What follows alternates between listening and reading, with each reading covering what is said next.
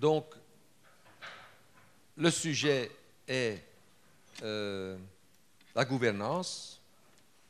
Et le but aussi de cette Charleroi Academy, c'est de s'inspirer de, l'extérieur aussi, de ne pas toujours regarder à l'intérieur. Et donc, c'est pour ça qu'on a aussi invité euh, pour ces grandes conférences, disons, de, midi, pour ces, grands exposés, des experts euh, qui étudient la question depuis longtemps. Et donc, je suis très heureux de vous présenter le professeur Philippe Derink, qui est professeur euh, ordinaire à l'université de Gand. Euh, bestuurskunde, ce n'est pas, pas le meilleur titre, il est politicologue en fait, mais hein, public management, c'est maintenant un, terme euh, tout à fait, euh, quand même pas, pas, toujours très positif, je trouve. Euh, mais Philippe de Rink euh, n'est pas un, un académique, euh, disons, classique, parce que son savoir et ses recherches sont toujours ont toujours été d'ailleurs euh, inspirés par des pratiques sociétales directes. Il, euh, dans une, une, jeunesse, siècle passé, euh, il a été un des animateurs du, du Wackere Burger, le citoyen éveillé, qui a été une des, des, mouvements euh, en Flandre, disons, de, de, pour la participation assez, assez engagée. Euh, et c'est un, euh, un, collègue qu'on connaît depuis longtemps, qui depuis plus de 15 ans, 20 ans, en fait, accompagne euh, tout ce qui a été fait euh, au niveau de, de, la Flandre dans la rénovation urbaine, dans le développement des politiques urbaines, participation, etc. Donc c'est vraiment euh, l'expert le, reconnu et donc on est très content qu'il euh, a accepté l'invitation de, euh, disons, clôturer cette première série de, de grandes euh, conférences après avoir discuté, disons, de, de l'état des lieux, démographie, après avoir discuté de la transition post-industrielle et puis de, l'imaginaire. Et la dernière fois, on a eu Paola Vigano, euh, disons, sur euh, la planification métropolitaine euh, je donne la parole à Philippe, Philippe Derink, pour nous parler, disons, de, disons, de l'expérience de cette transition vers la gouvernance urbaine. Voilà pour un, exposé d'à peu près une heure et on, aura, on pourra en discuter après. Philippe, à toi la parole. Merci, Eric. Bonjour, Charleroi. Je suis euh, très ravi d'être euh, part de cette série de, séances euh, concernant la question urbaine, parce que c'est sans doute, il n'y a pas de doute là-dessus, une des questions clés euh, de notre temps. Et je m'excuse d'avance aussi pour euh, mes fautes grammaticales que je vais commettre. Et j'espère que ce sera compensé par le contenu de mon contribution. Et sinon, ça veut dire que ma carrière à Charleroi va être très courte. Comme vous le voyez euh, au titre de la présentation, j'ai en fait deux grandes parties. Euh, la première, c'est quelques réflexions concernant la politique de la ville euh, qui a été menée euh, par le gouvernement flamand euh, dans les dernières années. Et puis, et c'est la deuxième et la plus importante partie, concerne les évolutions dans les villes mêmes et c'est là que le concept du gouvernance va, mettre, être très important. C'est le mot-clé du deuxième partie de cette présentation. Donc, premièrement, quelques réflexions concernant les tendances euh, au niveau de la politique de la ville, comme on peut le nommer, en Flandre, et ça veut dire euh, les politiques entamées par le gouvernement flamand. Et je commence avec, euh, disons, une balance assez négative. C'est-à-dire qu'on est en train de se combattre avec un, une, hypothèque de l'histoire et je voudrais défendre euh, l'idée, c'est un peu provocatif euh, même, que la politique régulière euh, de la de gouvernement flamand n'est pas urbaine du tout. Premièrement, l'hypothèque de l'histoire. Et comme vous le savez peut-être, la culture politique, mais aussi la culture assez générale dans la société flamande, était pour longtemps dominée par une attitude anti-urbaine, par une coalition, non pas dans les faits, mais dans les idées, entre les catholiques d'une part, qui ont considéré la ville comme centre de, qualité négative, euh, comme symbole de la modernité, d'une part donc, et d'autre part les socialistes. Les socialistes qui ont supporté l'exodus des ouvriers à des petits villages autour des villes pour créer là de meilleures conditions. Et tout cela a consacré en fait euh, en Flandre toute une série d'institutions culturelles, financières, procédurelles, euh, jusqu'à aujourd'hui. Et ça veut dire que l'histoire de toutes ces institutions euh, détermine en fait à ce moment la future des villes en Flandre. Et je voudrais euh, vous expliquer cela en utilisant trois exemples. La première, c'est euh, ce qu'on appelle en anglais le urban sprawl. Je pense que le mot français, c'est étalement urbain. Le fait que l'habitat n'est pas concentré dans les villes, mais qu'on a établi en Flandre, spécialement en Flandre, des politiques, comme je vous l'ai expliqué, à stimuler les gens de quitter les villes.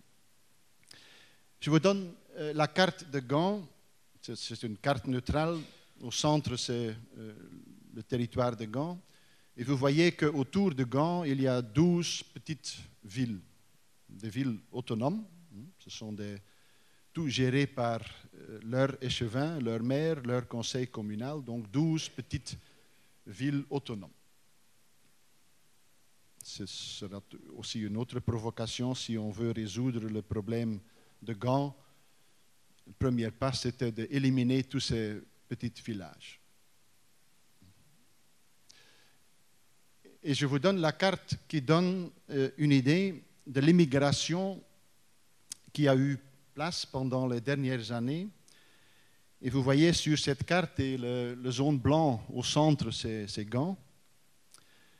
Le nombre de gens, sont des milliers de gens, qui ont quitté la ville, gens avec des familles, euh, des années, enfin, euh, gens dans, disons, euh, trentaine, quarantaine d'années, euh, qui, à la recherche d'une maison plus grande, ont quitté la ville. Maison plus grande, ça veut dire une maison isolée, une maison avec jardin, maison avec garage. Et c'est possible parce que toutes les petites communes autonomes hein, autour de Gand ont la possibilité et c'est l'aménagement du territoire, c'est la politique de l'aménagement du territoire en Flandre, ou la manque de politique d'aménagement du territoire, qui permet à toutes ces petites communes de développer, même à ce moment, de nouvelles zones d'habitat spécialement désignées hein, au ce modèle idéal, maison isolée, euh, et aussi faite pour, euh, disons, le, la famille idéale mère, père, deux enfants, chien, deux voitures. Et cela veut dire que, tous ces gens, tous ces gens, comme, comme vous le savez, et c'est le même cas en Wallonie, tous ces gens paient leur impôt dans leur petit village, mais ils utilisent, ils profitent de la ville de Gand chaque jour, au niveau du travail, au niveau de l'éducation, au niveau de la culture. Et ça, c'est, on pourrait dire, le manque de, la politique d'aménagement du territoire euh, en Flandre. Et même à ce jour, beaucoup de ces petites communes sont en train donc de développer encore de nouvelles zones d'habitat. Espérons, hein, enfin, ils espèrent euh, de, voir accroître leur population. Et c'est aussi, hein, comme vous le voyez et comme vous le savez, lié euh, au niveau des impôts et c'est ça qui, donne les revenus euh, de, notre commune, en Wallonie, mais aussi en Flandre. Et je vous donne un autre exemple euh, de le même, du même problème. Ici, vous voyez ou peut-être vous ne voyez pas, la ville de Louvain. La ville de Louvain est située au centre. Ça, c'est la carte de l'administration de, de l'arrondissement Louvain, hein, l'arrondissement euh, administratif de Louvain. Ici, Louvain se, situe donc au centre de, cette carte. Et ça, c'est le résultat. Ça, c'est le résultat. Ça, c'est la situation présente, la situation présente. hein. Et je vous montre euh, un rêve, une visualisation d'un rêve. Vous voyez aussi, c'est le même arrondissement, mais maintenant en rêvant. Et vous voyez des zones d'habitat plus concentrées, afin d'avoir la possibilité aussi d'exploiter le transport public, le transport public dans une manière plus efficace. Vous voyez des, des zones et des axes concentrés, aussi afin de concentrer là un tas de services publics et de combiner l'habitat avec les services de soins quotidiens. Donc, aussi, le but, c'est d'organiser ces services de soins dans une manière aussi plus efficace. Mais ce n'est, comme je vous l'ai dit, ce n'est à ce moment qu'un rêve des experts, des académiciens qui ont établi cette sorte de, carte, qui entrent donc euh, dans un conflit chaque jour avec tous les instruments qui, pendant plus de 40 ans, ont stimulé un développement dans le sens inverse. Et un des problèmes ici, c'est déjà mentionné par, par euh, Joris et euh, par un de vous dans, dans les questions, c'est le fait qu'en Flandre, euh, les deux compétences, l'aménagement du territoire d'une part et la mobilité d'autre part, sont séparées administrativement. Il y a d'autres départements au niveau flamand qui sont responsables pour ces deux types de politiques, mais c'est en fait aussi la même chose au niveau de la ville.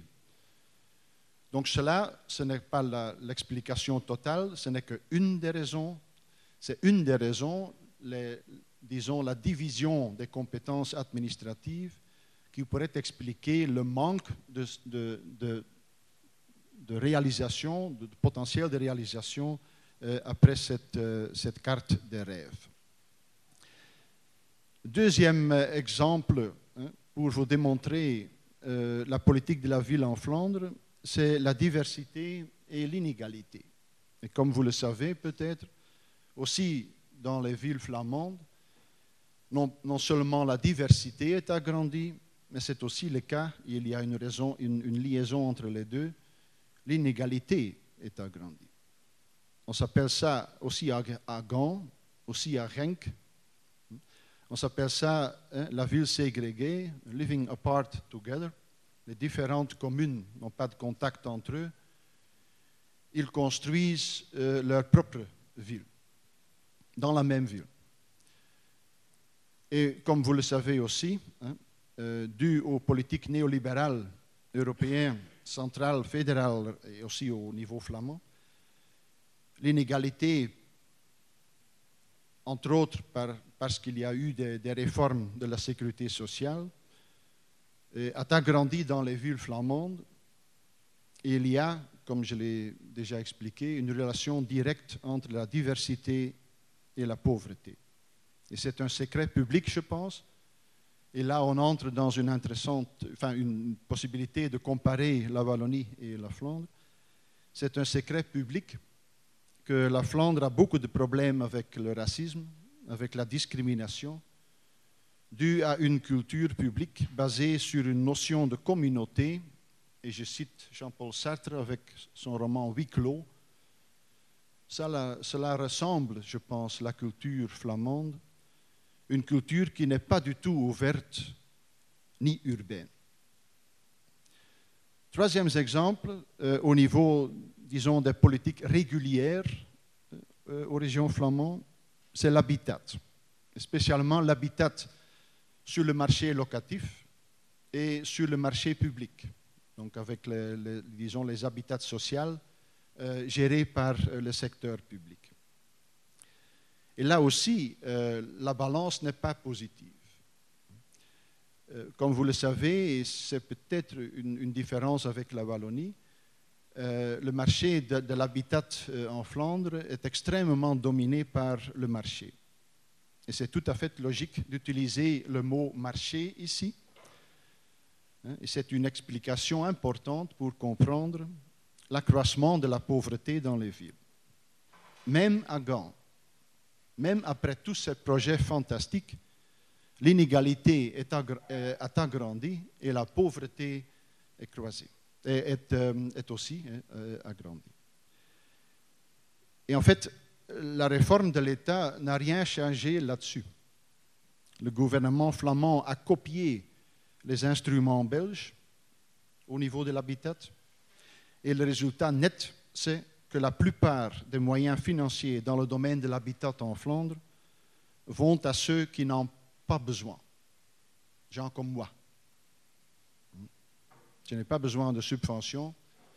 Je n'ai pas besoin de subventions euh, au niveau de, taxation, mais je profite, hein, comme beaucoup de, gens de- de mon type, je profite de tous ces instruments financiers. Et je vous donne une citation d'une étude récente qui a été publiée euh, la semaine passée. Je vous le donne en néerlandais.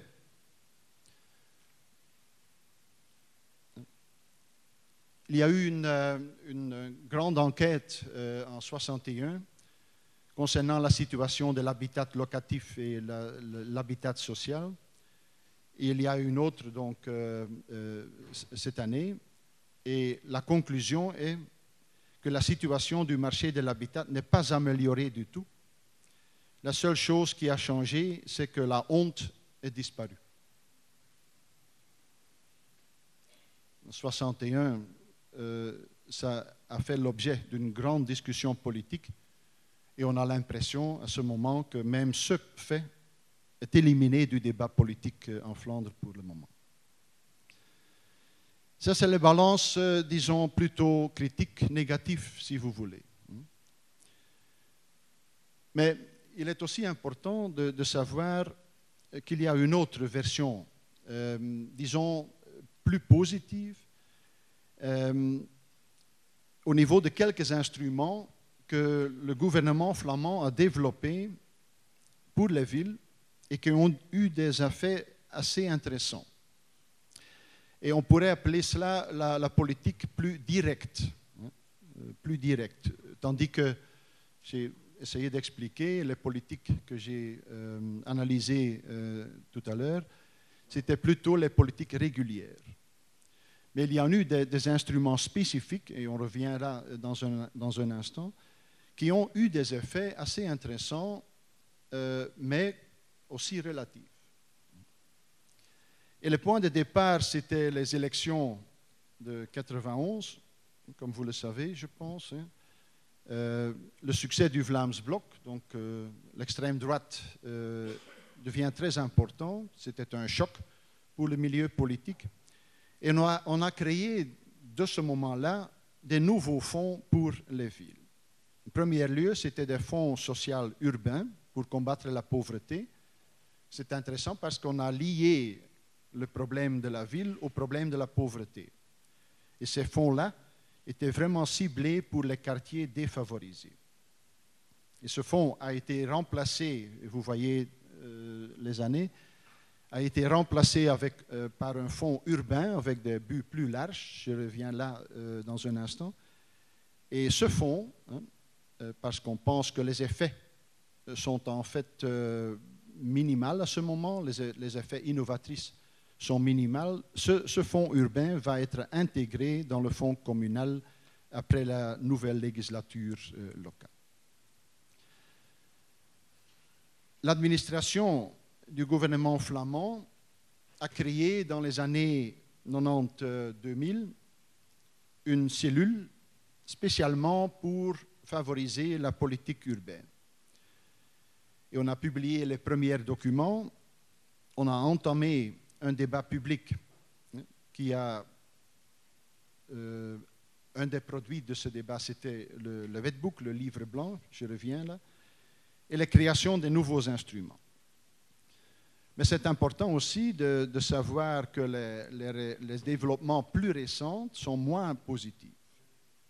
C'est mon idée personnelle qu'après une nouvelle euh, réorganisation du gouvernement flamand, euh, je pense que le gouvernement euh, est maintenant organisé, même plus qu'avant, basé sur la division des compétences entre les, les entre les départements et les services, et que cela empêche, plus qu'avant, empêche une politique intégrée envers les villes.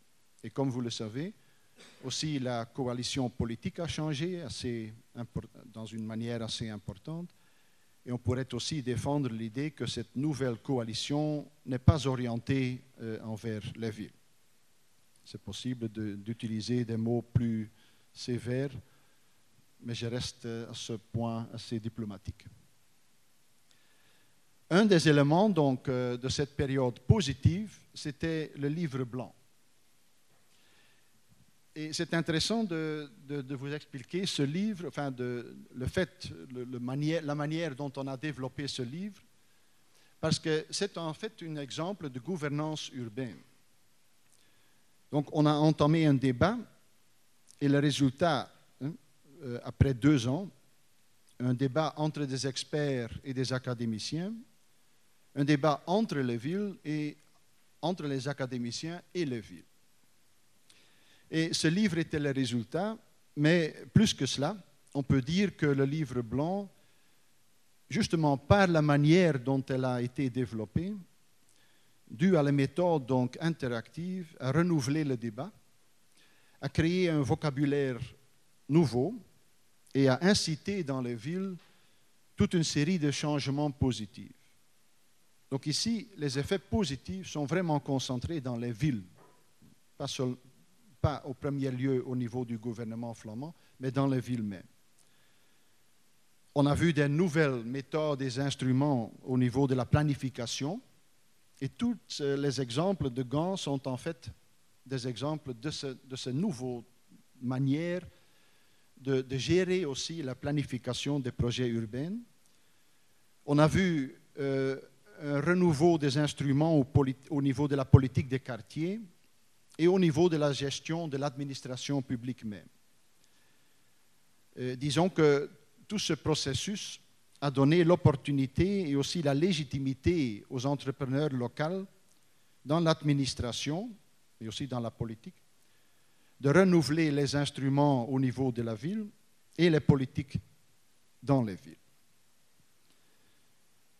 Et puis, on a créé c'était créé par le gouvernement flamand, mais dans le même processus, disons, dans la même mentalité. On a créé des instruments, des instruments qui sont en fait aussi des exemples de gouvernance urbaine parce qu'ils sont basés sur l'interactivité, sur la participation de plusieurs acteurs et organisations. Je reviens à, ce instrument tout à l'heure, mais je vous donne aussi l'idée qu'on a développé euh, depuis 2008 euh, euh, le Stadsmonitor, comme c'est en, néerlandais, le moniteur euh, de la ville, qui c'est en fait un data bank, un, website avec beaucoup d'indicateurs, plus de 300 indicateurs pour toutes les villes, pour les 13 villes en, Flandre. Et je vous invite de consulter ce, website parce que c'est vraiment un trésor de data et d'évolution parce que c'est un vrai moniteur. On, peut comparer la situation à ce moment avec euh, la situation, par exemple, en, 2010. Mais les, instruments qui ont eu beaucoup d'effets, je pense, dans les, dans les villes, il y en a deux. Le premier, c'est le Fonds pour les projets urbains. Et beaucoup de projets que Joris de Moor vous a montré à Gand était en fait l'objet de subventions par ce fonds-là pour donc des projets urbains. Et vous voyez les chiffres sont assez impressionnants. Vous voyez le budget aussi dans cette période. Et le fait remarquable, c'est que euh, tout le processus a été géré par un jury indépendant. Et Eric euh, était et est aussi part de ce jury. Euh, et on a développé en fait un système très interactif.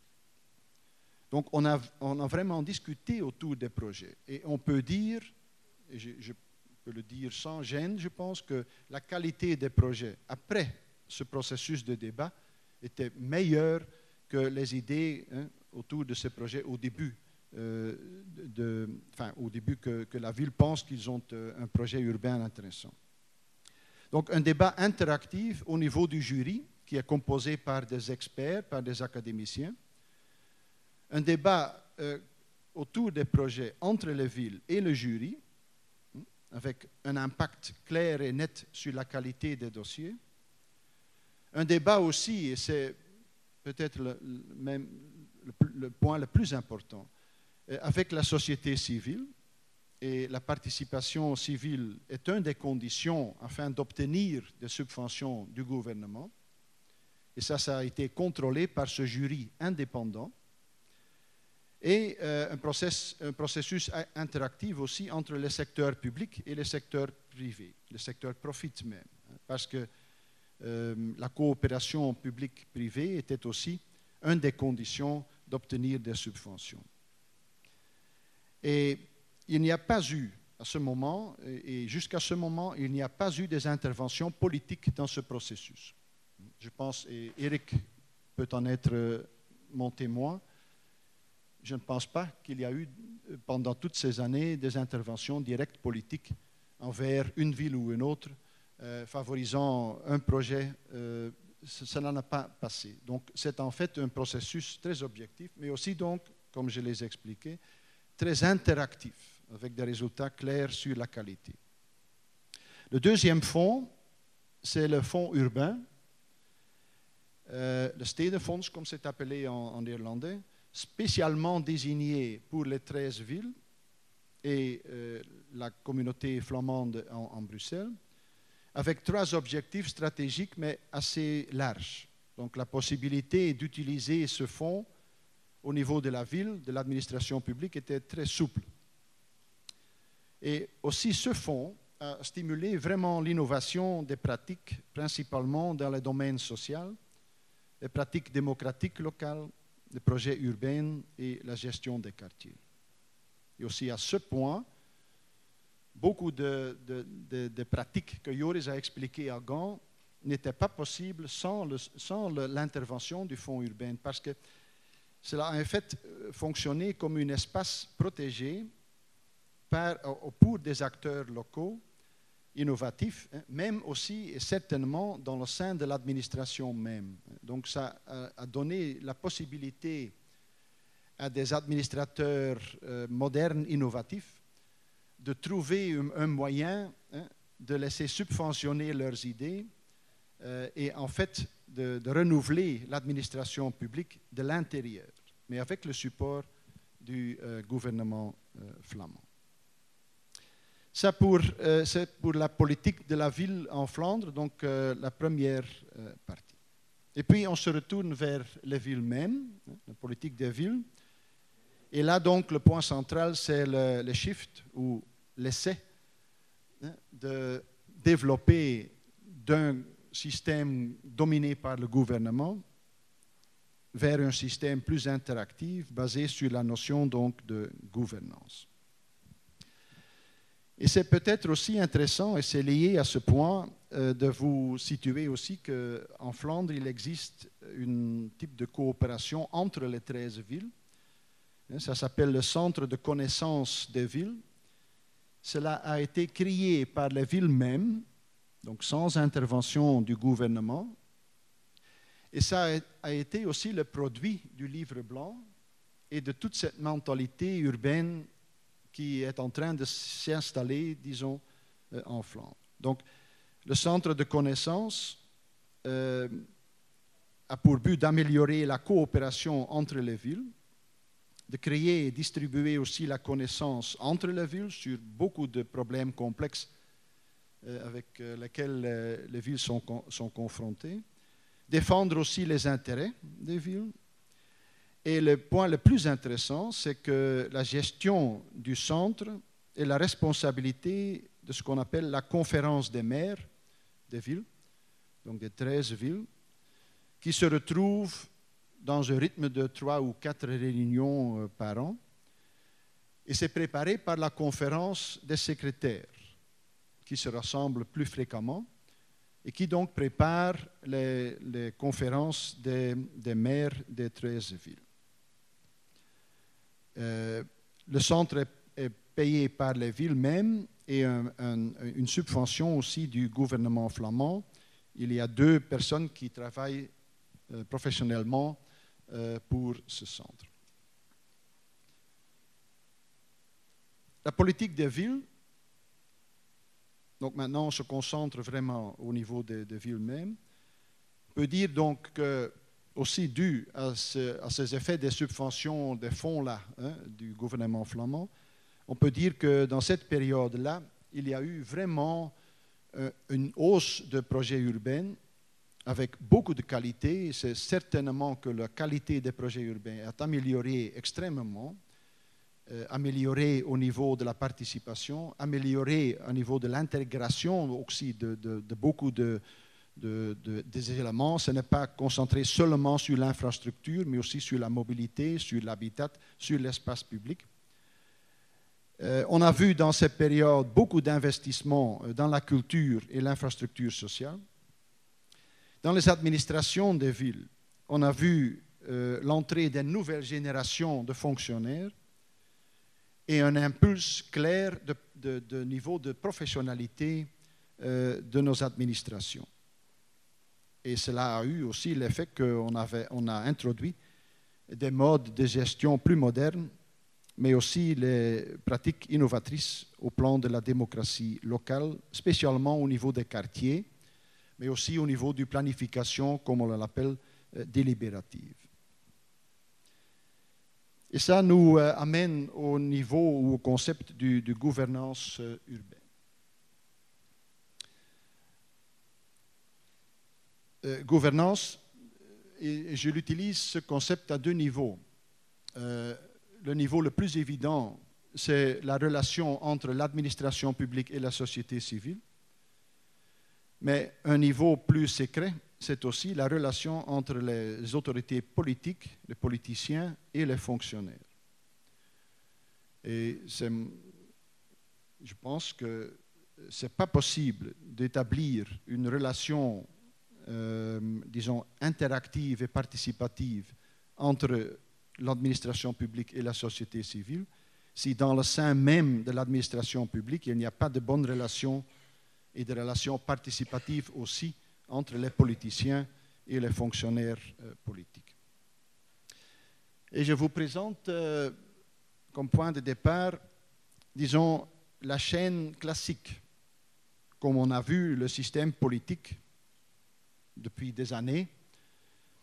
Euh, c'est une chaîne non pas seulement hiérarchique, mais aussi classique, hein, liée au fonctionnement de la démocratie représentative.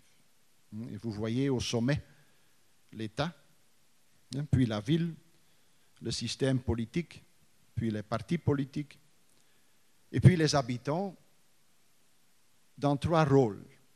Premier rôle, c'était hein, le, le spectateur de ce spectacle politique. Deuxième, c'est le rôle comme électeur, à une distance du système.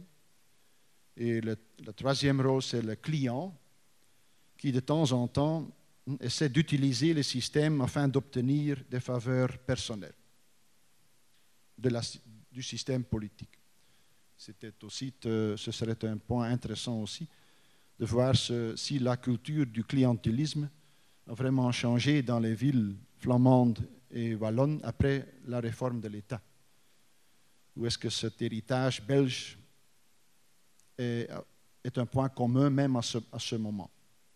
Ce serait intéressant. Je pense que le niveau de clientélisme dans les villes flamandes est vraiment très diminué et devient assez exceptionnel. Et cela euh, est relaté aussi au niveau de professionnalité de l'administration publique que j'ai expliqué tout à l'heure. Et je vous lis euh, une petite citation, si vous me permettez. Si vous ne me permettez pas, je vais lire euh, aussi une citation euh, du livre blanc qui décrit le système ou qui décrit l'atmosphère derrière ce système hiérarchique. Nous l'avons décrite, je cite donc, comme une approche fortement axée sur les institutions, où la population est servie. Modifier une politique urbaine en partant de cette approche, de cette approche-ci, hein, est synonyme d'une énergie tournée vers l'intérieur.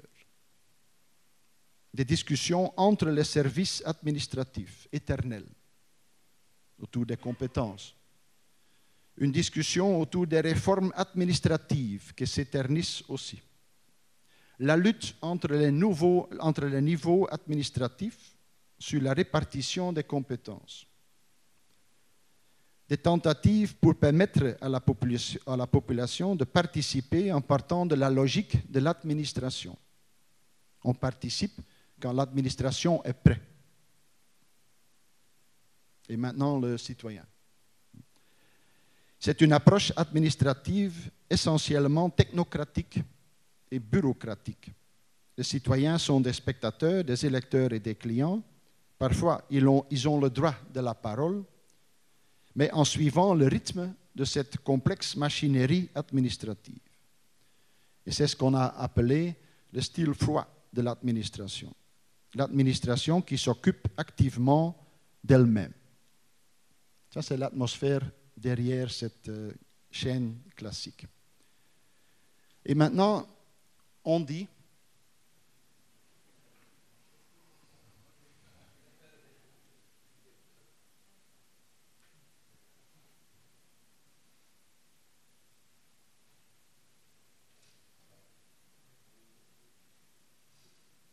Et maintenant, la question clé, et je ne sais pas si je pourrais utiliser les mêmes mots en Flandre comme en Wallonie.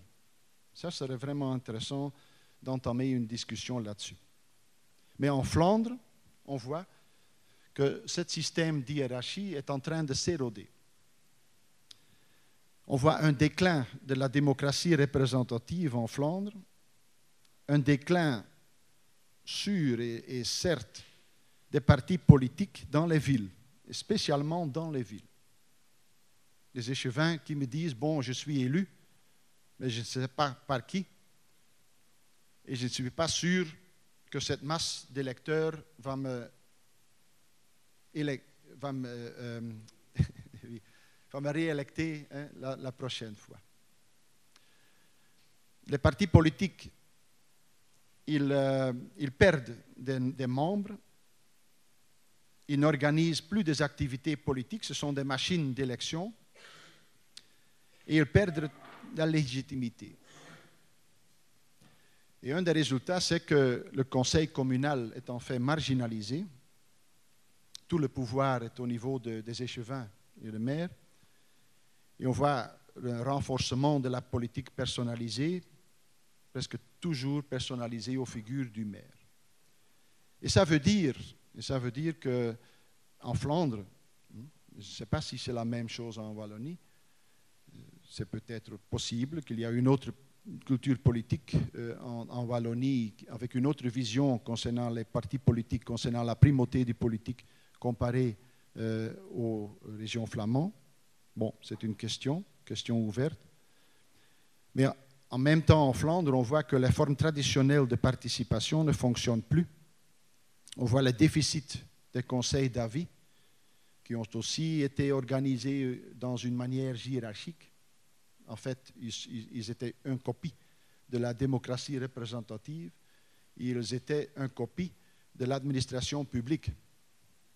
On a en Flandre des, conseils d'avis pour culture, pour la jeunesse, pour le sport. Et la raison la plus importante pour ce type d'organisation, c'est que, parce que l'administration publique est aussi organisée par des différents services pour culture, sport et, jeunesse. Donc on voit vraiment la faillite de ce, de ce type classique.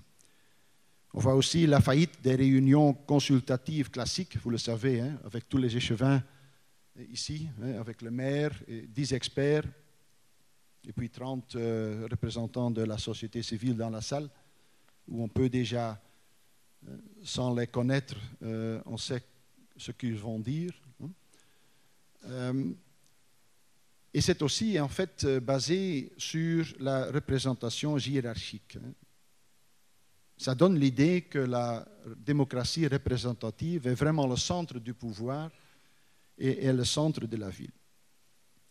Et on voit à ce moment, certainement au niveau flamand à Bruxelles, mais aussi en Wallonie, beaucoup d'initiatives qui quittent cette perspective traditionnelle. On voit beaucoup d'initiatives autonomes de la société civile. On appelle cela en irlandais le do démocratie, la démocratie d'action, on peut le traduire. Et en anglais, c'est le do it yourself democracy. Je vous donne quelques exemples. Ici, vous avez une carte. Vous n'avez rien du tout.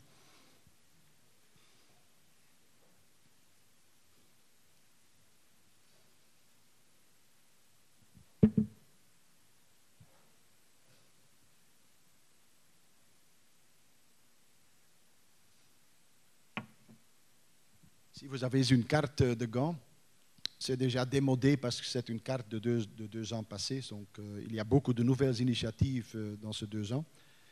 Mais cela représente une série d'initiatives de citoyens seulement au niveau de l'espace public, disons, des gens qui sont actifs dans tous les problèmes de transition, de développement durable.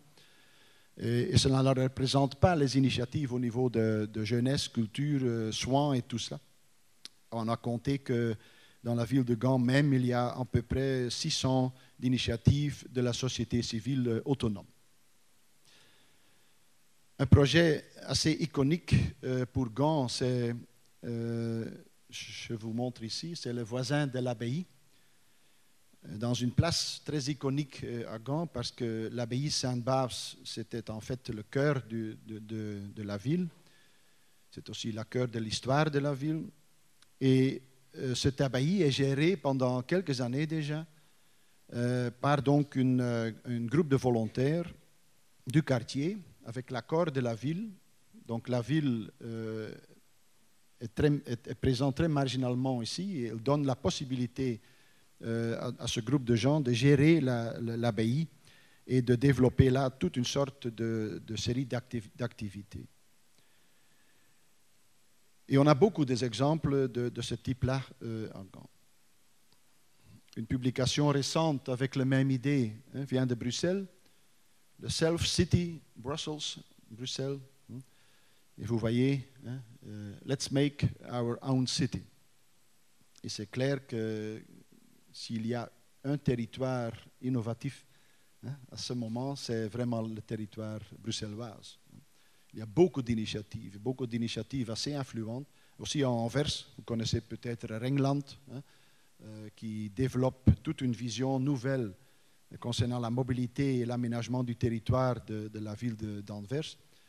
Euh, donc il y, a, il y, a, beaucoup d'exemples maintenant euh, des, gens qui, quittent, disons, cette chaîne hiérarchique et qui développent dans une manière autonome beaucoup d'initiatives. Et c'est pour cela qu'on a appelé euh, la manière dont on doit travailler au niveau de la démocratie locale, la république urbaine. C'est en fait l'idée que la ville comme territoire est, en fait idéale aussi pour le renouveau de la démocratie. La communauté, c'est un bel mot euh, français, de commons, euh, comme on le dit en anglais, la ville comme trait d'union pour tous ceux qui vivent dans et qui utilisent euh, la ville. Et c'est dans, dans, ce, euh, dans, ces sentences, en fait, il y a le cœur de, de, de l'idée de gouvernance urbaine. Et le point clé, mais aussi le point le plus difficile, et ça cause dans les, villes flamandes aussi beaucoup de discussions et beaucoup de tensions. La question clé, c'est comment combiner maintenant les structures et les procédures de la démocratie représentative avec les pratiques de la démocratie participative autonome. Et on est en fait dans, dans le, on peut dire qu'on vient donc de la démocratie représentative il y a tous des pratiques démocratie participative qui sont en train de, se développer, mais comment maintenant combiner les deux? Et j'ai écrit ici, donc, entre les deux c'est le niveau le plus littéraire de, de cette introduction. Entre les deux, nos cœurs et culture balancent. À la recherche de nouvelles intermédiaires, de nouvelles institutions qui, à la fois, valorisent la démocratie participative, mais aussi, parce que la démocratie classique, la démocratie représentative est en train de s'éroder, mais aussi donc de donner une nouvelle perspective aux démocraties représentatives.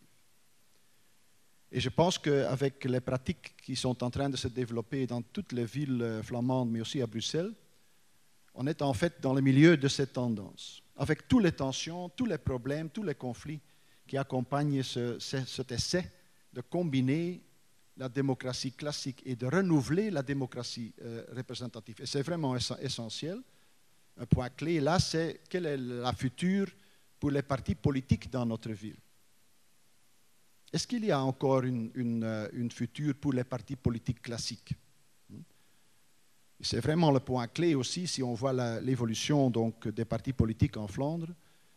Euh, ça, c'est vraiment aussi une question qui, est en train de, développer des débats au cœur des partis politiques euh, même aussi. Et pour vous donner une idée de la perspective qu'on peut développer euh, dans cette tension, dans cet essai donc de combiner les deux, démocratie représentative renouvelée et la démocratie participative, on met au centre du gouvernance urbaine le concept de citoyenneté urbaine, construire la ville. Et cela s'est composé en fait de quatre blocs, quatre aspects, on peut dire.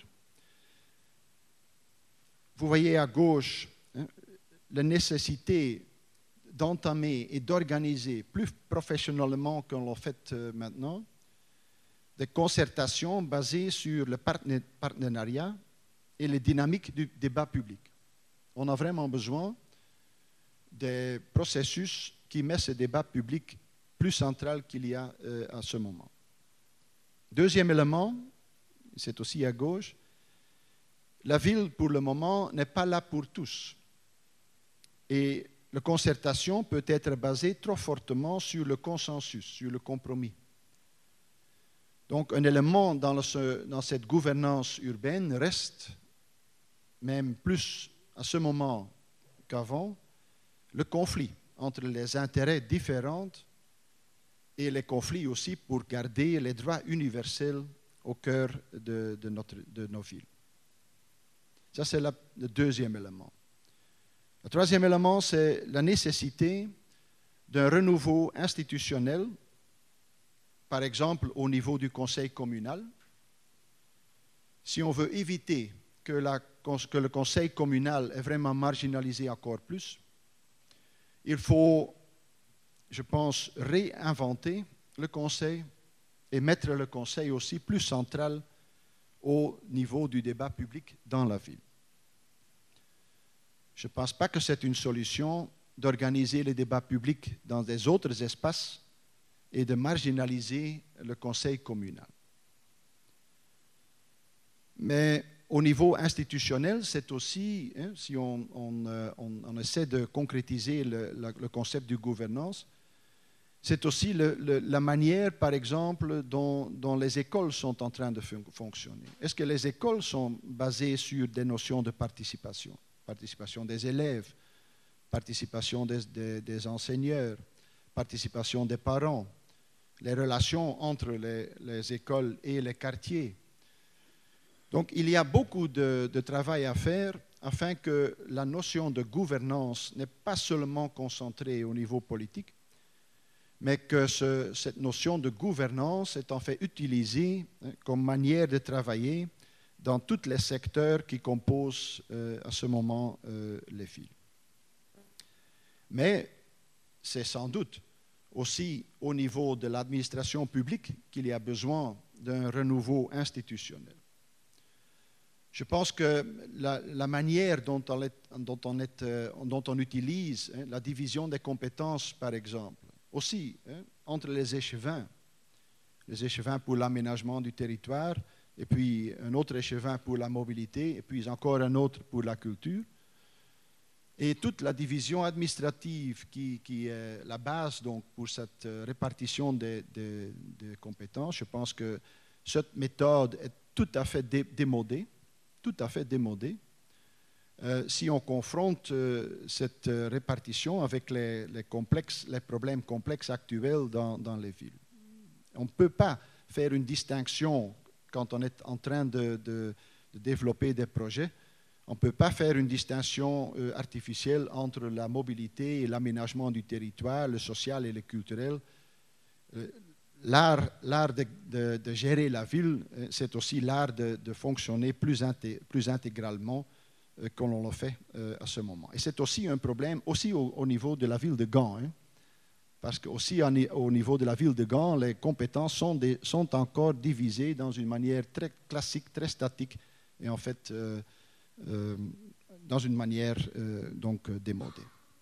Et puis on a la, quatrième aspect de figure, là c'est l'organisation personnelle des citoyens.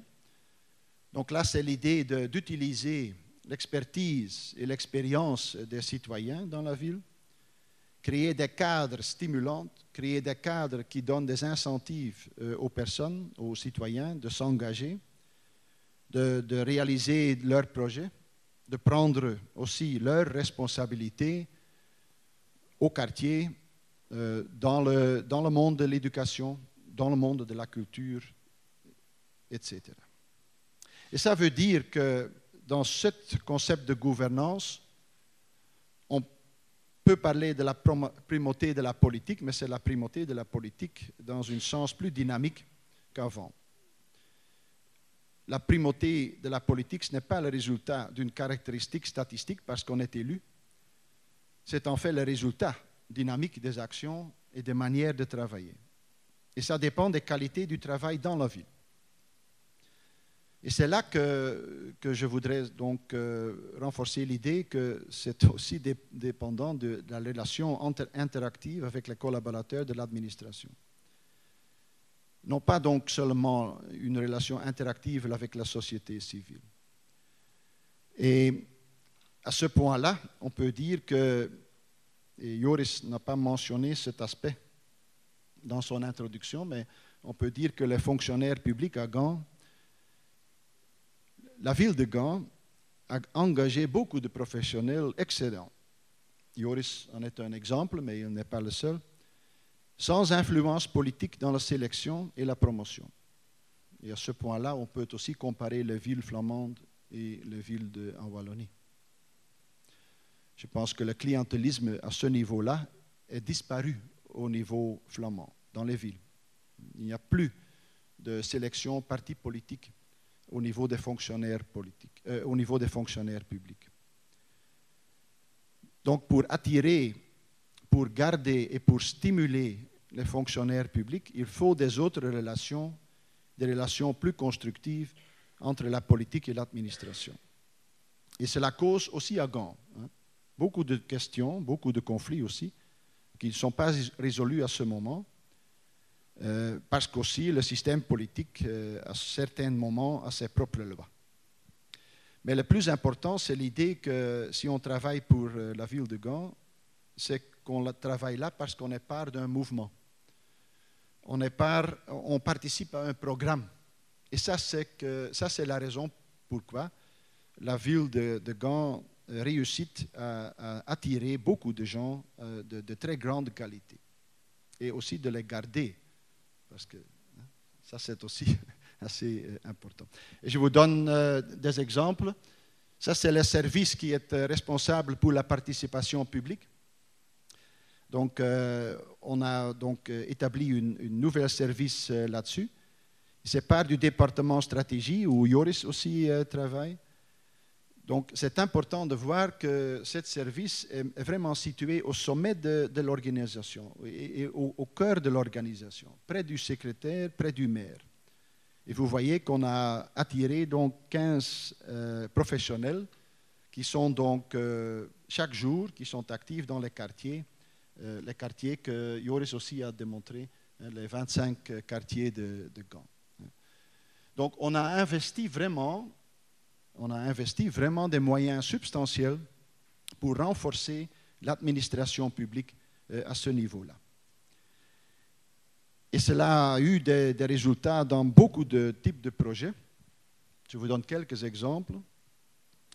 Euh, par exemple, l'action Wake on Z, on peut dire que c'est euh, une, subvention par la ville pour des initiatives autonomes.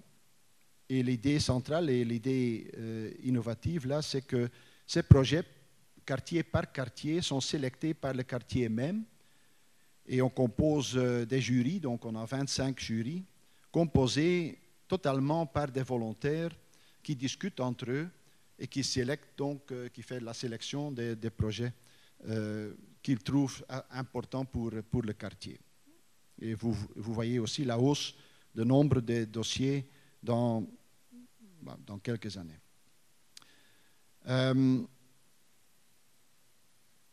je dois aussi souligner, et Joris l'a déjà dit, que euh, la ville de Gand a, fait, avec beaucoup de, problèmes, hein, avec beaucoup de conflits, avec beaucoup de conflits aussi entre les services dans l'administration publique, avec beaucoup de conflits entre les échevins. Mais quand même, euh, la ville euh, a réussi de réaliser une batterie impressionnante hein, d'informations et participation dans les grands projets, toujours en coopération avec la société civile. Et c'est avec ce point que, je voudrais terminer. Je vous donne un exemple de ce, disons, de, des relations intenses. Dans les, ce sont plutôt des réseaux de, personnes clés dans la ville euh, qui réussissent aussi à réaliser de beaucoup de projets. C'est ici le, concept de Leefstraten. On peut le traduire par euh, la rue gérée par euh, les habitants. Donc, euh, si on a la possibilité et si on a la volonté au niveau de la rue, et on peut rassembler quelques personnes, la ville donne la possibilité temporairement de gérer la, ville, la, rue hein, comme ce groupe de gens le veut. Hein. Donc, ils sont responsables pour changer la rue. Ils peuvent changer la rue dans un espace public, dans un jardin de, jeu s'il en veut donc, pour quelques mois, ils, sont donnés la possibilité donc, de, gérer leur, propre rue. Hmm? Il y a à ce moment une trentaine d'exemples de, ce type de projet euh, à Gand. Et l'intéressant, c'est que la gouvernance urbaine hein, euh, se réalise ici par le fait que les gens sont obligés de négocier entre eux. Donc la ville n'entre pas dans la discussion. Ici, il n'y a pas de résultat, il n'y a pas de projet. C'est assez simple. Et si on réalise un consensus entre les, habitants de la rue, puis on peut réaliser euh, ce projet. Ça, c'est la démocratie, hein, la gouvernance urbaine entre les, citoyens. Euh, c'est très important, je pense, de ne pas mettre le focus seulement euh, aux relations entre les citoyens et le système politique. C'est la relation dans la société civile même qui est en fait le cœur du concept de gouvernance urbaine.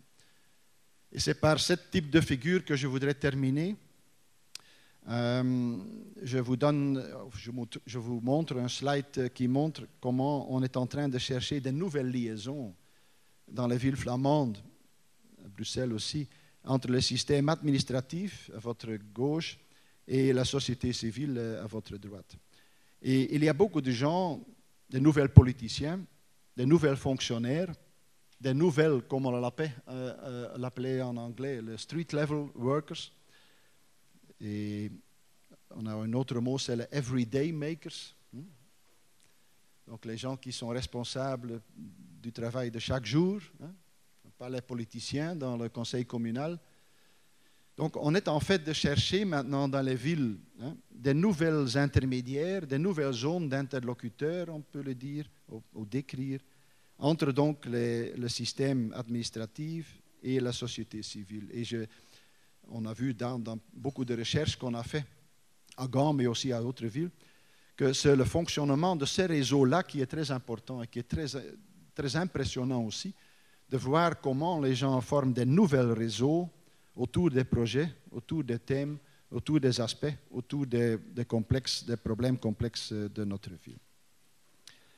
Euh, et c'est dans cette zone-là, je pense, que la citoyenneté urbaine est en train de se développer. Voilà, je vous invite de participer à cette euh, conquête excitante. Et le débat, je pense, à Charleroi, mais aussi ailleurs, est ouvert. Je vous remercie.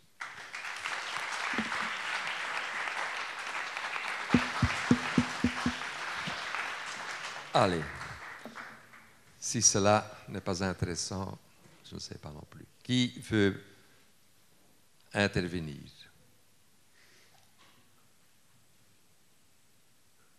Oui. Oui. Bon, c'est certainement très, très intéressant pour notre avenir de notre société et de l'humanisme aussi, je crois, quelque part. Mais en tout cas, euh, ce qui m'embête, c'est que je ne crois pas qu'il y ait ici un interlocuteur du côté wallon qui puisse nous dire euh, où on en est dans la démarche que vous nous avez présentée pour euh, la Flandre. Donc, c'est là surtout que maintenant je vais poser mes questions. C'est quels sont les interlocuteurs en Wallonie qui sont déjà un peu branchés de la manière dont vous nous avez montré comment ça fonctionne chez vous?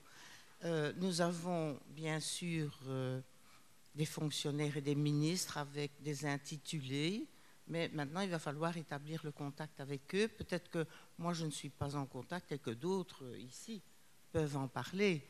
Mais je crois que si on ne bouge pas au plan wallon aussi vite qu'il le faut, Charleroi et les autres villes vont continuer à rester, à stagner dans les systèmes hiérarchiques de démocratie participative qui sont maintenant vraiment bien intégrés dans, dans l'esprit des, des, politiques, mais ce n'est pas bien pratiqué. Et nous, la société civile, on est trop dispersés, on est trop désabusés souvent, donc on a vraiment besoin euh, de voir au plan wallon se développer une volonté. Moi, j'ai connu quelques euh, ministres de la politique de la ville. Euh, il y a eu Christian Dupont récemment, euh, récemment il y a M. Mabille, je crois. Ben, ça a toujours été des ministres qui ne passaient pas longtemps et les équipes changent tout le temps. Ça, c'était au fédéral, je crois. Mais alors, en région wallonne, ça a l'air plus stable, mais avec aussi des appellations dans l'administration qui ne correspondent peut-être pas à ce que nous, on voudrait euh, pouvoir interpeller Mais on pourrait dire que ce mouvement en Flandre est en fait aussi le résultat, et Eric peut en témoigner aussi, euh, d'un mouvement, disons, hein, créé par des gens actifs au niveau des villes, politiciens, fonctionnaires publics, mais pas seulement eux, hein, aussi des experts, aussi les, des personnes qui sont actives dans le secteur culture et tout cela et des académiciens, donc c'est clair, et vous avez raison. Un certain niveau de, renouvellement est le résultat des interventions du gouvernement central, mais ces interventions étaient aussi le résultat d'un mouvement, d'un débat politique que nous et beaucoup d'autres gens ont entamé euh, au niveau flamand. Donc je ne sais pas s'il existe euh, ce type de mouvement déjà ou est-ce que ça peut être créé euh, en Wallonie, je ne sais pas. Mais je voudrais dire que interlocuteur, là, ce n'est pas seulement les fonctionnaires publics, hein. c'est aussi les fonctionnaires publics, et c'est ce qu'on voit dans les villes flamandes à ce moment, et c'est aussi lié à la nature de la relation entre les politiciens et les fonctionnaires publics, on voit qu'en Flandre, beaucoup de fonctionnaires peuvent fonctionner dans, un, dans une manière assez autonome. Euh, des gens comme Joris et, d'autres, hein, ils ne travaillent pas si, on, si, on, si la seule relation est une, relation hiérarchique. Hein. Vous faites cela parce que moi je suis élu et vous êtes fonctionnaire. Ça, c'est une interprétation de la, de la primauté de la politique. Euh, si, on, si, la ville utilise ce type d'atmosphère, beaucoup de gens vont quitter la ville. Donc, c'est lié donc au, niveau de la relation et on voit dans tous ces projets de Hagan qu'il y a un certain degré d'autonomie, un certain degré d'autonomité, euh, un certain degré de, stratégie aussi qui peut se développer au niveau des fonctionnaires. Mais ce ne sont pas seulement les fonctionnaires, aussi le secteur public, le secteur culture, par exemple, a beaucoup de possibilités aussi. Des, directeurs des, des écoles, hein. Donc, interlocuteur, ce n'est pas seulement les fonctionnaires payés par euh, l'État local, ce sont toute une série de, gens, euh, des personnes clés hein, dans, la société civile. Hein. et ce ne sont même pas des gens payés par euh, n'importe qui, ce sont des professionnels à certains moments, mais ce sont aussi des professionnels amateurs, hein, professionnels volontaires, qui prennent l'initiative de, rassembler des gens et de développer des nouveaux projets. Oui, des moyens et des volontés aussi. Parce que si, je pense, enfin, je veux dire, si, sans, généraliser trop vite, mais donc il y a eu au début de, ce siècle l'installation d'une compétence, un ministre des villes. Hein, en Wallonie, il y a un ministre des villes maintenant, euh, mais donc euh, jusqu'à ce moment-là, il y avait en fait une politique d'aménagement du territoire d'un côté et de l'autre côté disons, l'autonomie communale. Euh, et comme euh, Philippe l'a montré aussi, la ville est toujours plus grande que la commune centrale. Et donc, un des trucs qui n'est pas résolu en Flandre d'ailleurs non plus, c'est de faire des villes-régions au niveau de leur réalité urbaine plutôt que de leur réalité administrative. Donc là, il y a, ce n'est pas une transition euh, acquise. Ceci dit aussi, quand on voit le, hein, ce que tu, as indiqué, le, livre blanc, en fait, ce ministre de la Ville a donné à une task force l'idée d'écrire un livre. Et ça a été mené par l'administration, en fait. Il y a eu très peu de... Il n'y avait pas de vision, en réalité, du gouvernement. Et donc, cette task force a fait son truc pendant deux ans euh, en, organisant des débats dans les villes, euh, en récoltant ça a démarré aussi d'ailleurs, hein, donc il faut voir tout le livre, ça a démarré avec des états des lieux assez traditionnels, hein, secteur par secteur, finances euh, communales, euh, aménagement du territoire, euh, formation, etc. Et ce n'est qu'après que la transversalité a été construite. Et donc je pense que ce qu'on voit, cette transformation ne vient jamais d'en haut seulement. Donc la responsabilité d'un bilan, c'est qui a fait quoi.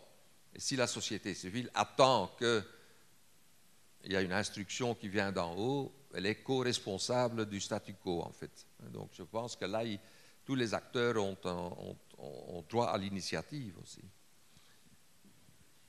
Oui.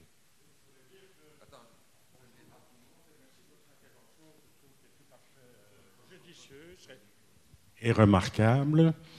Euh, je dirais quand même que Charleroi a un bon début, puisque c'est la première ville wallonne où il y a un conseil de participation qui a, été voulu par le politique lui-même. Il y a même maintenant, il y en a un à la ville centre-ville, il y en a un à Gilly, il y en a un qui se crée à Gosly, et en aura encore deux, puisque la ville est maintenant divisée en cinq districts.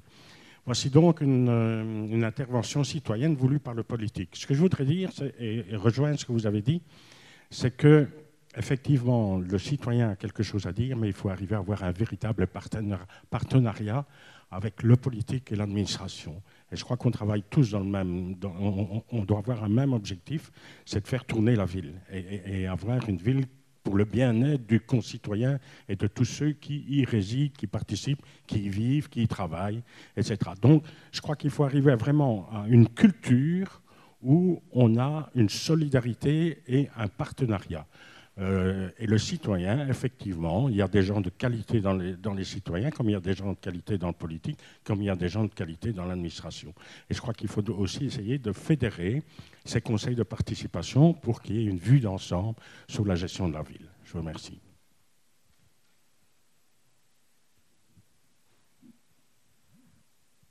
Euh, oui, oui. à ce niveau des principes, euh, je suis d'accord, mais la réalité, c'est que ça, vaut des, investissements dans, la professionnalité avec laquelle euh, on organise les, débats.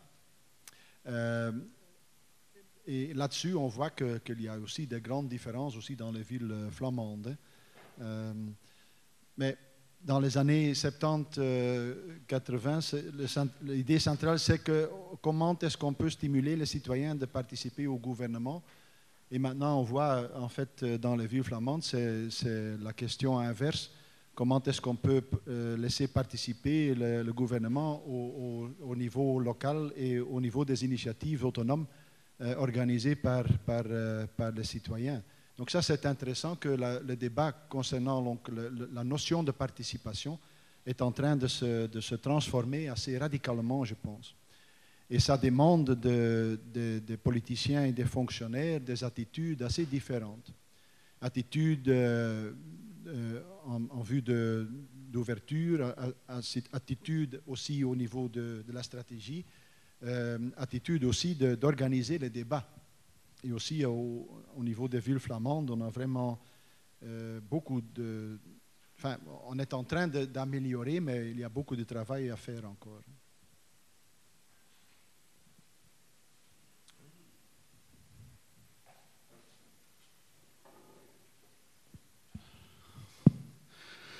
Je, en tant que gantois, j'étais très content d'entendre qu'il y a un autre gantois qui nous raconte certaines choses, certaines vérités qui sont peut-être difficiles à entendre, euh, sans doute en région flamande et ailleurs. Vous aviez parlé de, euh, de la dévalorisation du conseil communal et euh, des certaines du pouvoir. Et alors des, gens très compétents que la, ville engage, mais qui ne sont peut-être pas valorisés convenablement ou à suffisance en tout cas. Mais moi, je voudrais vous parler d'autre chose. C'est de j'oserais presque dire de l'arrogance, mais en tout cas de la prétention exagérée de certains fonctionnaires au niveau de l'urbanisme, le stedenbouw, qui euh, empêchent la construction de bâtiments qui seraient plus élevés, qui pourraient, être, qui pourraient avoir plus de, de niveau que, ce qui est autorisé normalement. Ils, font quelquefois dans des endroits, j'ai un membre de ma famille il y a, une, il y a une, un promoteur immobilier qui lui a proposé de construire à la place de son terrain des appartements, mais il ne pourrait pas construire plus que quatre niveaux. Alors qu'à cet endroit-là, je veux dire, euh, il y a d'autres bâtiments plus loin qui sont à six ou sept niveaux. Et alors, on se demande pourquoi. Il y a, je veux dire, il y a, un tas de, limitations tout à fait stupides qui ne sont pas justifiables. Et j'ai l'impression aussi que quelquefois les politiques se retranchent derrière leurs fonctionnaires qui décident un peu tout et n'importe quoi pour, euh, pour laisser, à, euh, laisser à volo les choses. Il y a eu je connais aussi un exemple à Anvers, c'est la rénovation des, tours de, des bâtiments de, logements sociaux près du Ring, le euh, Colonel Silvertoplaan, donc tout près du Ring. Euh, l'entrepreneur qui, s'est occupé de la rénovation a dit nous, avons décidé de rénover, enfin le, le Volkscart ou la, société de logements sociaux anversoise a décidé de rénover parce que s'il devait détruire et reconstruire quelque chose d'autre à la, à la place, il n'aurait pas pu construire à la même hauteur. Donc au lieu de, par exemple, construire 12 ou 16 étages, ils auraient pu construire que 8 ou 9 étages. Je trouve ça stupide parce qu'il faut justement lutter contre l'étalement urbain. Je vous remercie. C'est spécialement pour éviter ce type de, euh, disons, dominance de l'expertise technique ou technocratique qu'on doit organiser le débat public plus professionnellement qu'on le fait maintenant, euh, afin que ce type de, technocrates hein, euh, doivent défendre leurs idées classiques hein, dans un milieu plus, plus élargi hein, et qui sont confrontés avec des autres opinions, et avec des autres expertises aussi des citoyens donc c'est seulement pour, c'est, certainement et sûrement pour éviter ce type de blocage euh, au niveau du système technocratique qu'on a besoin d'un, niveau du débat public plus amélioré qu'on est en train d'organiser maintenant. J'ai, présidé euh, pendant quelques années euh, un conseil d'avis autour la, de développement du quartier de la gare à Gand. Dans, ce, dans, ce, conseil d'avis, il y a beaucoup de, gens dont du quartier euh, qui avait beaucoup plus d'expertise que certains fonctionnaires de la ville de Gand. Parce que, par exemple, quelques fonctionnaires européens vivent euh, au quartier du Gare euh, à Gand, près de, la gare de Gand. Et on a vu cela, euh, à ce moment, on a vu que les technocrates locaux étaient confrontés avec beaucoup d'autres expertises, des citoyens, mais aussi des citoyens, professionnels, des citoyens qui ont aussi une, expérience technique et beaucoup de connaissances. Et c'est pour cela qu'on doit organiser ce débat. Un débat interactif, c'est aussi concentré autour des conflits. Hein? On a besoin des conflits c'est le conflit qui est le cœur de la démocratie locale. Donc je suis contre l'idée que tous les processus délibératifs doivent, finir en, un compromis hein, basé sur l'idée de consensus. Je suis convaincu qu'on doit organiser, mais ça demande un degré de professionnalité assez développé. Euh, on, on, a besoin de professionnalité afin d'organiser mieux le conflit et le débat autour des conflits. Je, oui, je vais vous donner la parole encore. Mais je vois beaucoup de gens qui sont en train de, de préparer le départ et donc je. Oui, voilà, euh, ma question va être rapide. Hein. Je vais revenir un peu dans la sphère politique. Euh, aujourd'hui, il y a un transfert des, des compétences fiscales euh, aux régions. En région Wallonne, aujourd'hui, ce qui est mis en avant, c'est la déduction fiscale pour habitation propre et unique, hein, qui est quelque chose en fait qui est égalitaire. Tout le monde a droit à la même chose. Aujourd'hui, on est en train de discuter d'une revalorisation urbaine. On discute également de l'empreinte écologique. Donc, est-ce que, spécifiquement, est-ce que cette politique fiscale est adaptée à la réalité d'aujourd'hui? Euh, je, pense qu'il y a d'abord, euh, en matière d'habitation sociale, euh, il devrait y avoir des alternatives en matière, donc, parce qu'aujourd'hui, tout ça est tourné vers la location. Dans d'autres pays, on est plutôt dans un système schématiquement de location-achat, euh, donc c'est-à-dire une, acquisition progressive de l'habitat, avec évidemment euh, conséquence qu'un propriétaire, ben, il, va entretenir son habitat différemment. Et d'un autre côté, est-ce que à côté de, cette déduction fiscale, est-ce qu'on ne peut pas imaginer qu'il y ait d'autres incitants, par exemple par la création de zones d'intégration euh, urbaine prioritaires euh, parce qu'aujourd'hui, prenons l'exemple de Charleroi, on a un habitat euh, qui est ce qu'il est, mais souvent en état de déliquescence, qui nécessite des rénovations lourdes. Et si on veut réintégrer des personnes vers cet habitat, il faut leur donner des incitants. Donc voilà, est-ce qu'il est normal finalement que les incitants soient les mêmes pour tous les cas de figure? Voilà, c'est ça. Hein, est-ce qu'il ne faut pas construire une fiscalité différenciée?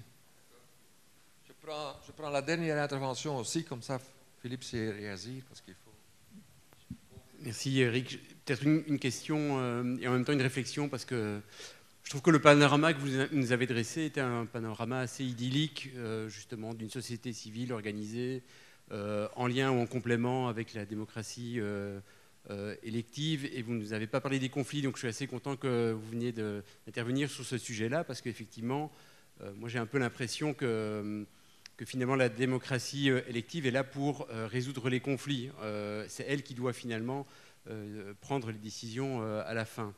Il y a un théoricien allemand qui s'appelle Markus Missen, je ne sais pas si vous le connaissez, qui a écrit trois livres, The Dream of Participation, puis le suivant c'est The Violence of Participation, et puis le dernier c'était The Nightmare of Participation. Et dans le troisième livre, il plaide vraiment pour une sorte de réinvention de la démocratie euh, élective que vous avez vous-même mise en avant. Donc je voulais savoir si, euh, comment est-ce que la démocratie élective se réinvente Comment est-ce qu'on réinvente le conseil communal Comment est-ce qu'on réinvente les partis? Il y a des pistes qui ont été mises en avant par David Van Reybrouck dans son livre Contre les élections.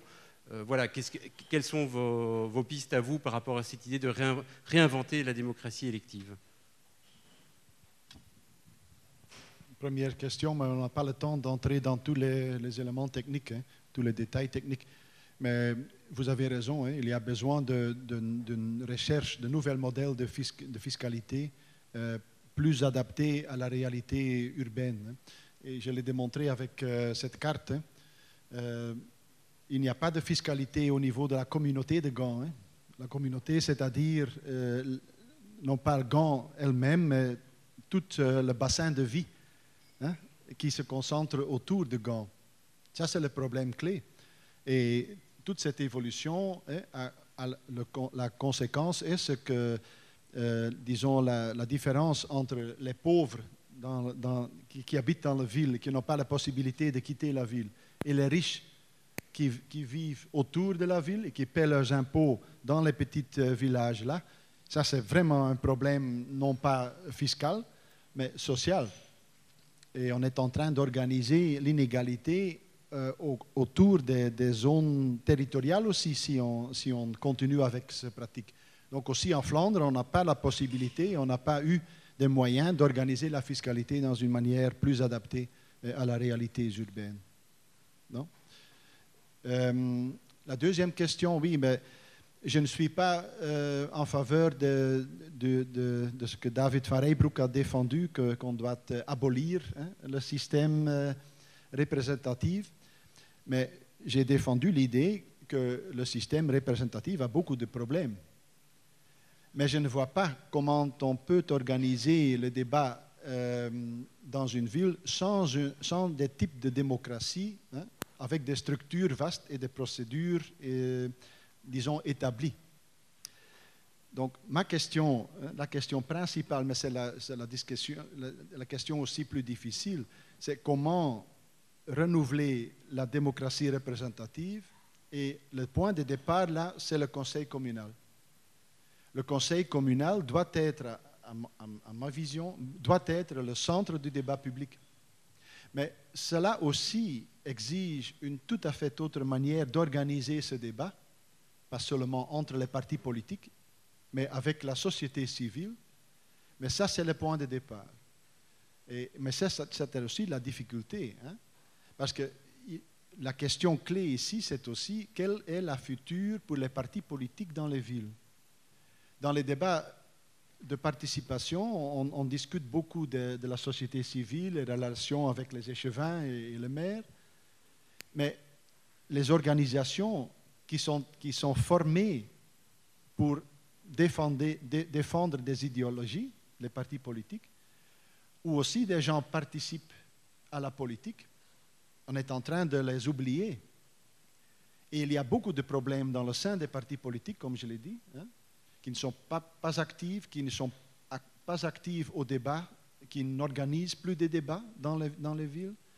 Donc ça, c'est la question, est-ce que- est-ce qu'on peut combiner les deux? Et on doit donc trouver de nouveaux types de liaisons, organisation des débats publics, des processus délibératifs avec à, certains moments, le conseil communal doit prendre sa responsabilité. Mais euh, pas dans le système comme c'est euh, à ce moment. Ça doit être le résultat d'un débat et non le, non le début du débat et, la fin du débat. Donc, j'avoue, c'est- peut-être assez vague, mais ce qu'on est en train de faire à ce moment, c'est en fait chercher de nouvelles liaisons entre les deux. Et c'est difficile parce que tous les partis politiques, ils veulent, participer à toutes ces initiatives autonomes civiles. Ils prennent contact avec ces initiatives. Mais j'entends beaucoup de ces initiatives qui disent, bon, on est en train de faire de la politique, mais on, on ne cherche pas des contacts avec les partis politiques parce qu'on risque alors que notre initiative entre dans le débat politique politicien et, et qu'o- qu'on perd notre initiative. Donc ça, c'est en fait euh, la, question la, la plus difficile à ce moment, euh, je pense, dans ce débat euh, autour de la démocratie locale. On va en rester là. Heureusement qu'il reste des questions sans réponse encore. Et Donc, le, but d'une initiative comme celle-ci, la Charleroi Academy, c'est justement d'ouvrir le champ euh, de ces échanges, d'apprendre euh, et d'apprendre comment mieux prendre position en, euh, en- réalité.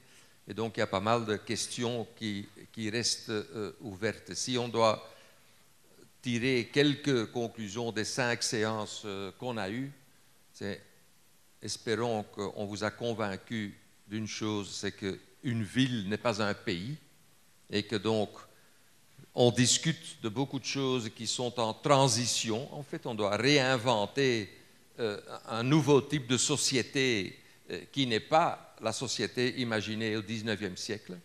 Et donc c'est quelque chose où il y a des questions vraiment ouvertes.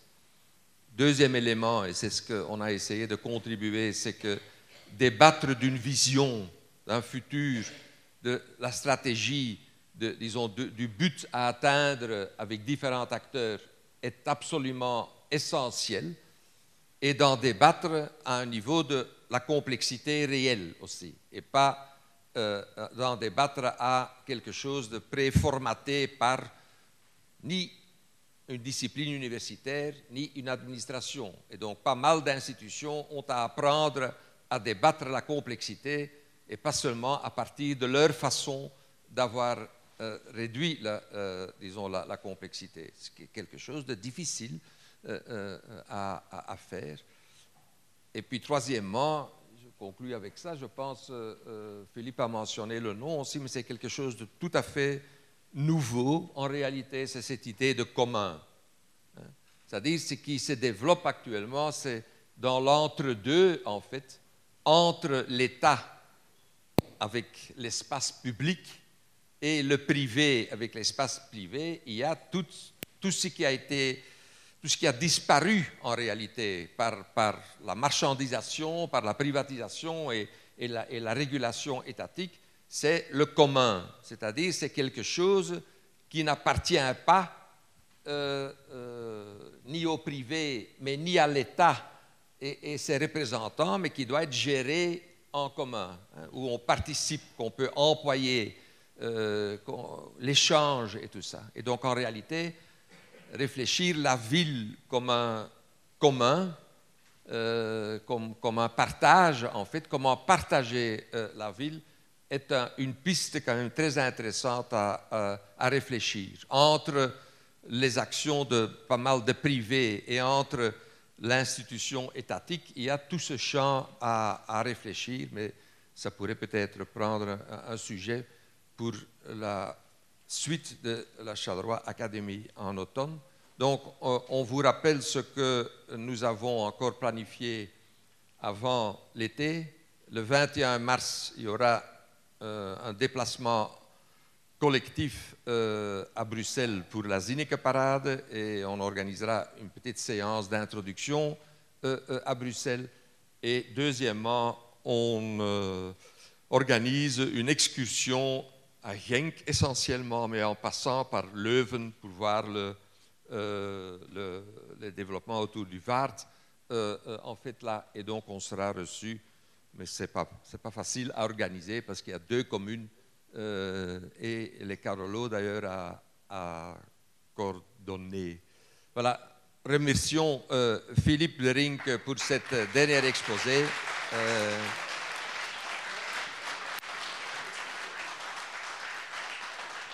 voilà, et on espère trouver des forces locales, société civile, pour porter le projet Charleroi Académie plus loin et de faire un petit réseau ici pour vraiment porter ce débat, public plus loin euh, euh, en, en, automne.